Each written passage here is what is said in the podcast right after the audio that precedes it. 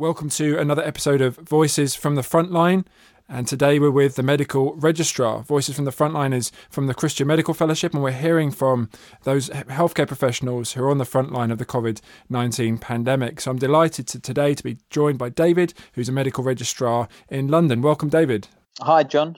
David, could you just maybe just tell us um, what it is that you do day to day, and then maybe just uh, tell us a bit how that's changed in the last uh, weeks with the COVID nineteen uh, issue?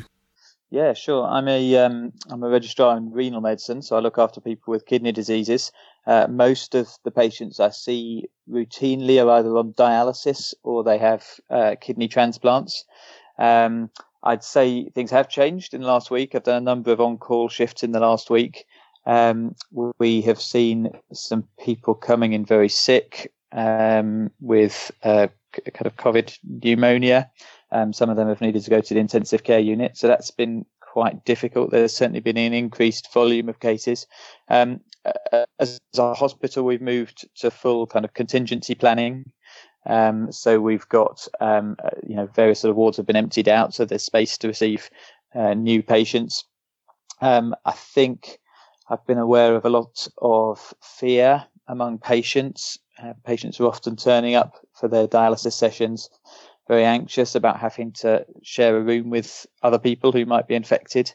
Um, dialysis treatment takes four hours, so that's a long period of exposure when people are being told to self isolate. Uh, and that's very difficult for people. Uh, a lot of the transplant patients are worried about the effect of their immunosuppressive medication. Um, so there's a lot of fear, I think, from patients. Um, and also from staff. And, uh, you know, um, we've had a lot of staff members who are self isolating, perhaps someone in their family is unwell. They're worried about um, whether they might get the infection uh, themselves and get sick, or whether they pass it on to people they look after or live with. Um, and I think there's generally a, a, concern about how we're going to cope as a hospital and as a service, whether we'll be overrun, how we're going to continue to provide uh, routine care, as well as looking for all the people who are getting sick with this disease. So it, it does feel, I think, a bit of an uncertain time. Um, and there's lots we don't know. It still feels like we're in the early stages of this, but um, I'd say I'd say there's an atmosphere of people being anxious at the moment and worried. Yeah, and I can possibly guess the answer to this, but well, how can we be praying for you at this time and for other medical registrars like like yourself and the, indeed the patients that you're seeing? Mm. Um, I think we need um, uh, real wisdom to be able to work well together. We need grace to be able to be kind to each other and look after each other. I'm certainly aware that um, you know, for a lot of anxious colleagues, we need to be caring for our colleagues as well as for our patients, um, helping people who are really struggling uh, through this. Um, do pray for those of us who are Christians. You know, I think there's an opportunity here for us to to to bear witness to Jesus through how we behave at work.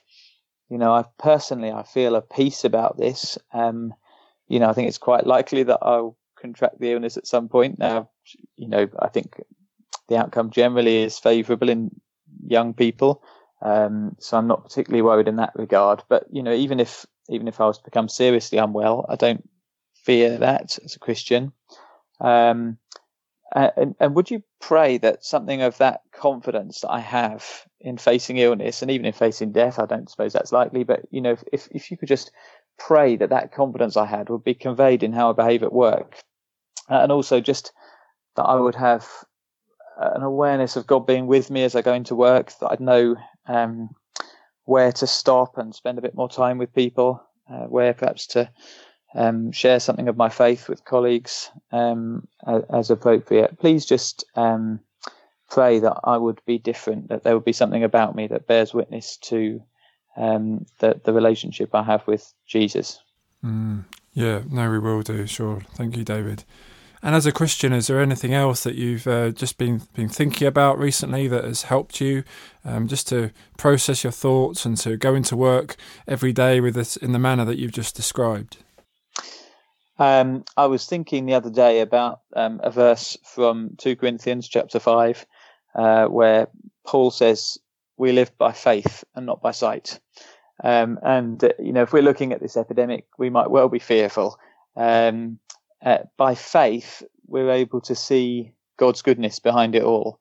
Um, I, I, heard an illustration in a sermon a little while back.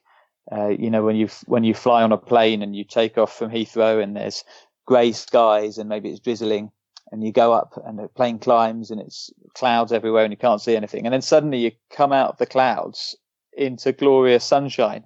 Um, and the sunshine's always always there. We're just not aware of it when it's when there's grey skies and rain. Um, and uh, you know, at the moment, it, it feels perhaps like we're living, living under a bit of a cloud with a lot of uncertainty and fear and suffering. Um, but above all of that, God's always good. And uh, I think as we as we work in the NHS, pray that we would act out of faith and not out of fear. That we would uh, bear with us the knowledge that God's good and that He loves us, and that that would affect how we behave. Great, David. Thanks so much, and uh, we are certainly praying for you. And you can, listening to this, you can join us every day at seven o'clock to join us on Facebook Live, Instagram Live, and then on YouTube. Um, join together and pray for healthcare workers uh, in our nation. So that's what we're here for Christian Medical Fellowship to unite and equip Christian doctors and nurses to live and speak for Jesus Christ. We'll see you for another episode of Voices from the Frontline soon. Bye for now.